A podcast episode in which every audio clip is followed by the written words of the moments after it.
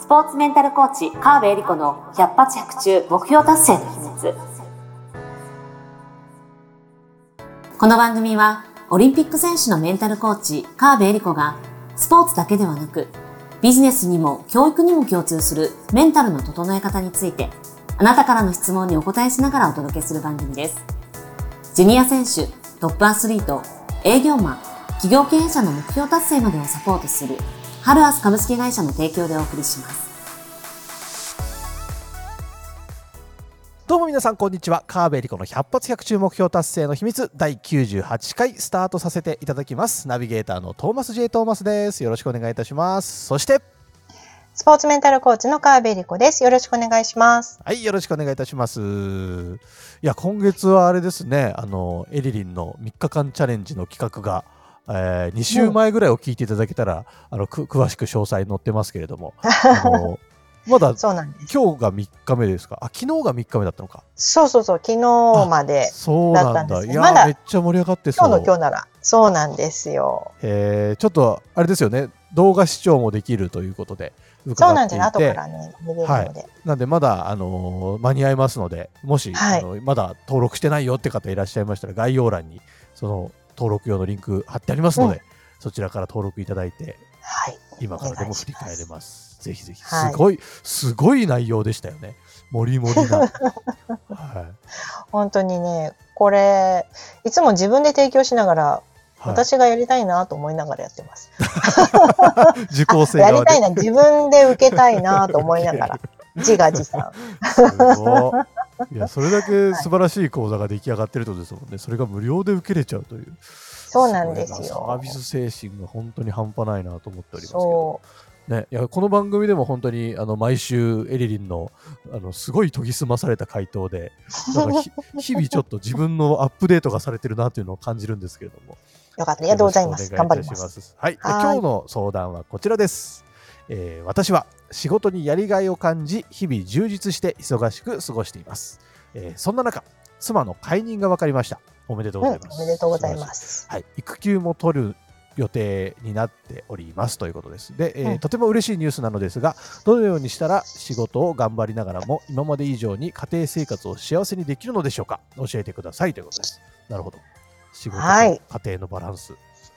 ね、お子さんできるとね変わってきますからね。おめでとうございます。ね、そうですね、うん、はい、もうこの悩みはですね、私がずっと出産の時にずっと思ってた悩みですね。まあ当時はまだコーチングやってないで会社員でしたけども、本当に、特に出産する女性がこうでもこういう質問が男性から来るっていうのがすごいいい時代になったなと思います。あでもそっか確かに、うん、昔ね女性は常に仕事と家庭の両立がもう、うん、まあ、仕事したい人にとっては大きな課題だったわけですよね。やっぱり出産妊娠中とか、はい、まあ、出産した後も子供の育児があるわけで、で、それしかも2人目、3人目ってなると、休まなきゃいけない、お迎え、保育園とかね、入れる、お迎えに行かなきゃいけない、ご飯作る、家事するってこうね、もう本当に山ほどのことがあって、で、さらに、この方もそうなんですけど、お仕事が大体充実してくる年代と、世代と出産の時期っていうのはまあ近いですよね。うん確かに。ちょっとねこの方の年齢は分かんないんですけど、うん、まあ男性なんでねあれですけど、うん、20代から30代40代が多いかなと思うんですよね。はいもうちょっと上男性の場合は上の方もいらっしゃいますけども、はいはいうん、女性だと大体20代30代、まあ、4040 40って言っても前半じゃないですか。まあ今時はねもっと上でももちろん出産できますけども、うんうん、そうするとやっぱり仕事の充実期と出産、もしくは子供がちっちゃい時期でまあまあかぶるんですよね。なるほど。そう。だからもう両立して当たり前という状態なわけですね。うんうんうん、で、まあ、この今でご相談者さんのお話なんですが、はい、これはね、実は私のクライアントさんでもこういう相談って結構あるんですよ。へえ。うん、どう、まあ、特に会社員のね、はい、あの、男性の方だと、あの、今度子供生まれます。うん、僕どうしたらいいでしょうか？みたいな。漠然とした質問です、ね、そう、そう、わかんないと。ではい、奥さんのことをちゃんとサポートするつもりはもちろんあるけれども、はあはあ、いろいろね、あの、先輩方から話を聞くと、なかなか、はい、どう、どうしようか、みたいな、なんか、わからない。はい、で、えっ、ー、と、ここはもうコーチングというよりなんですが、はい、まずは奥様とよく話す。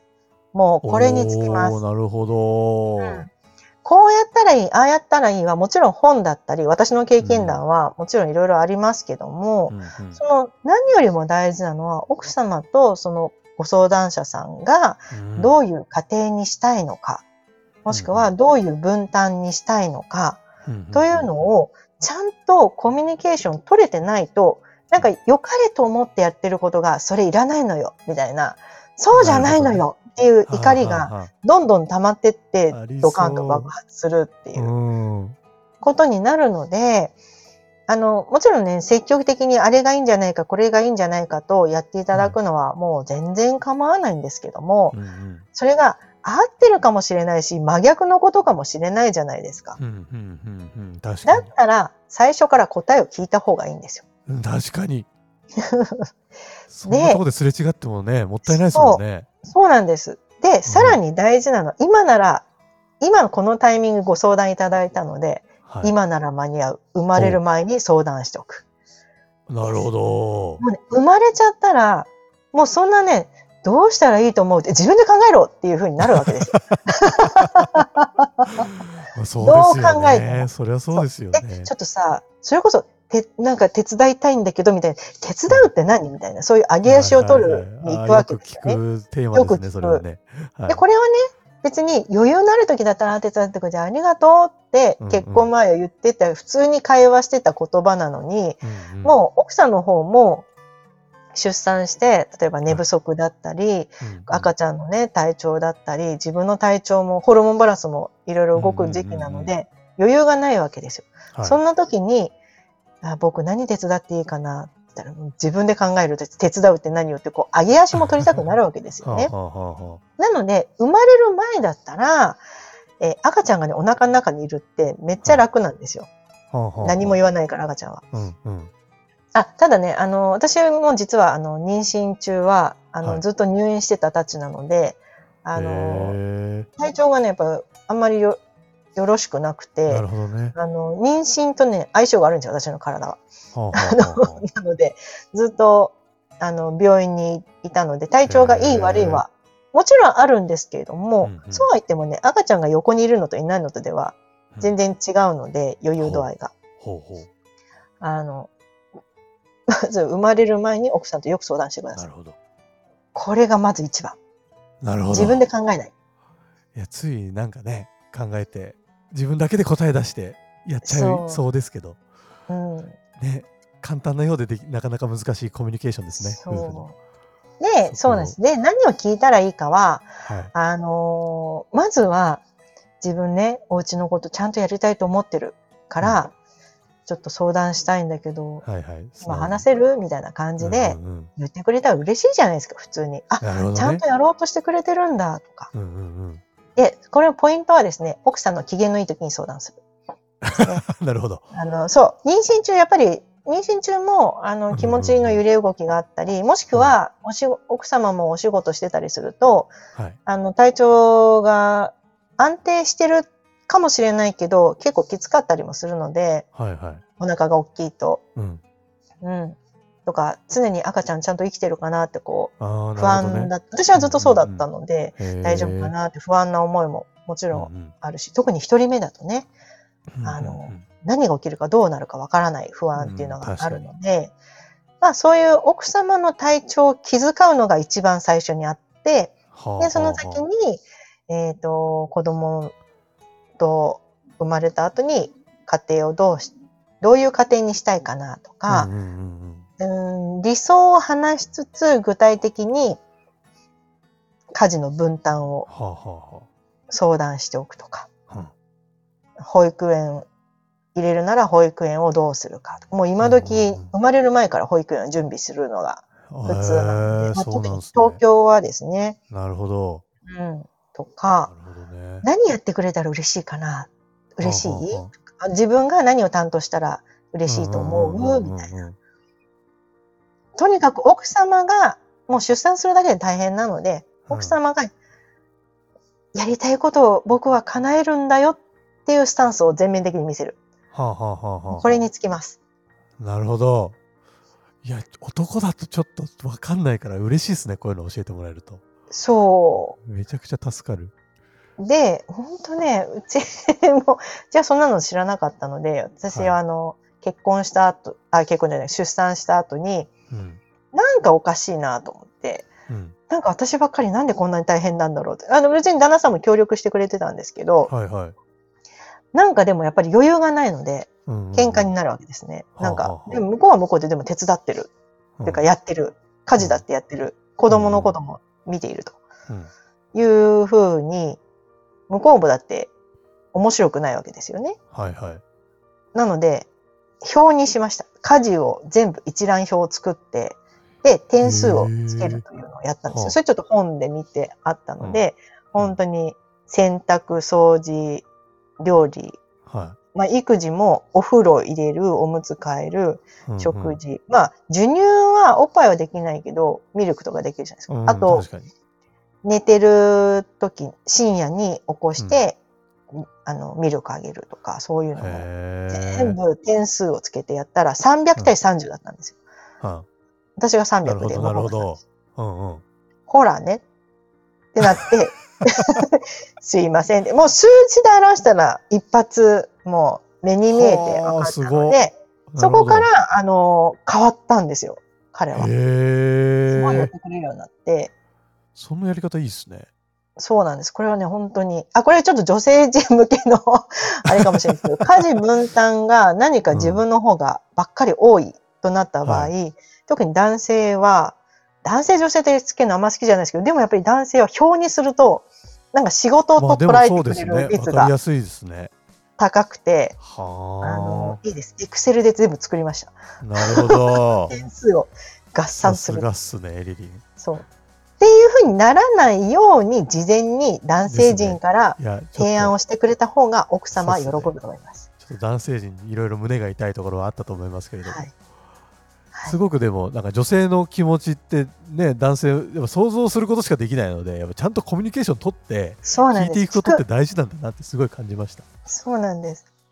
ぜひハッピーな時に聞いていただくと、ね、奥さんから票を出されないようにめちゃくちゃドキッとしますよねそんなの出されたら。あとはね、はい、おすすめはうちの奥さんこんな風にやってくれてるんだよというのを周りに、はい、何ですか言いふらす。まあちょっとのろけてるように思えるかもしれないですけど、うん、あの男性陣これ出産後なんですけどね、はいはい、男性陣は俺やってますアピールが結構多いお風呂入れてます、ゴミ出してます、ご飯自分で作ってます、はい、が、毎日やってんだったらそれは言ってももちろんいいんですけども、うん、例えば、1ヶ月に1回お風呂入れただけで、いや、うん、俺お風呂入れてるよとか、は？みたいな感じになるじゃないですか。確かにそれはムカつくかもしれない。いや、こっち毎日やってますけど。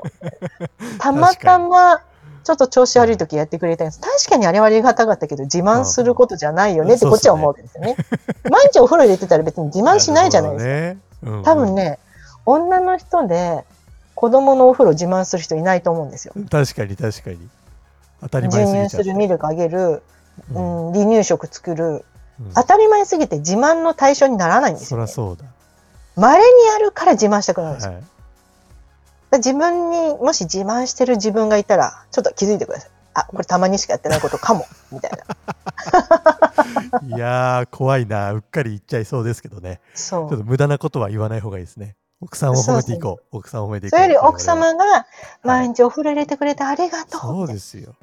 ね。それを奥さんにも言うし、周りにも言っていって。そうそうそうそう。いいことしかないですもんね。そう、いいことしかない。なるほど。そっちを、そっちを選択したい。はい。そっちを選択していきたいですね。そしたら子供たちからのパパ素敵パパ大好きっていう愛情が返ってきますから。あら、それは嬉しい。そう、最大のプレゼントですよね。なるほど、なるほど。うん。いやーなかなか男たちは気づけないことをたくさん教えてもらったような気がします。は い。これ聞いてなんかちょっとはいギクってなってなんかここ今ちょっと奥さんこんな感じなんですけどとか相談したい人もたくさんいらっしゃると思うので ぜひあの概要欄にですね LINE 公式アカウントの登録用のリンクがありましてエリリンに直接届くようになってますので相談だったり今日の配信の感想だったり、えー皆様の思ったこと何でも送っていただいて大丈夫になってます、えー相談に関してはこの番組でも取り上げさせていただきますのでぜひどしどし送ってきていただけたら嬉しいなと思ってます。どうぞよろしくお願いいたします。はいというわけで、本日もエリリンありがとうございました。カーベリコの100発100中目標達成の秘密第98回でした。ありがとうございました。ありがとうございます。今週も最後までお付き合いありがとうございました。あなたの毎日に少しでもお役に立ちますように。来週の配信も楽しみにしていてくださいね。この番組は、提供、ハルアス株式会社、プロデュース、tmsk.jp、ナレーション、土井真由美がお送りいたしました。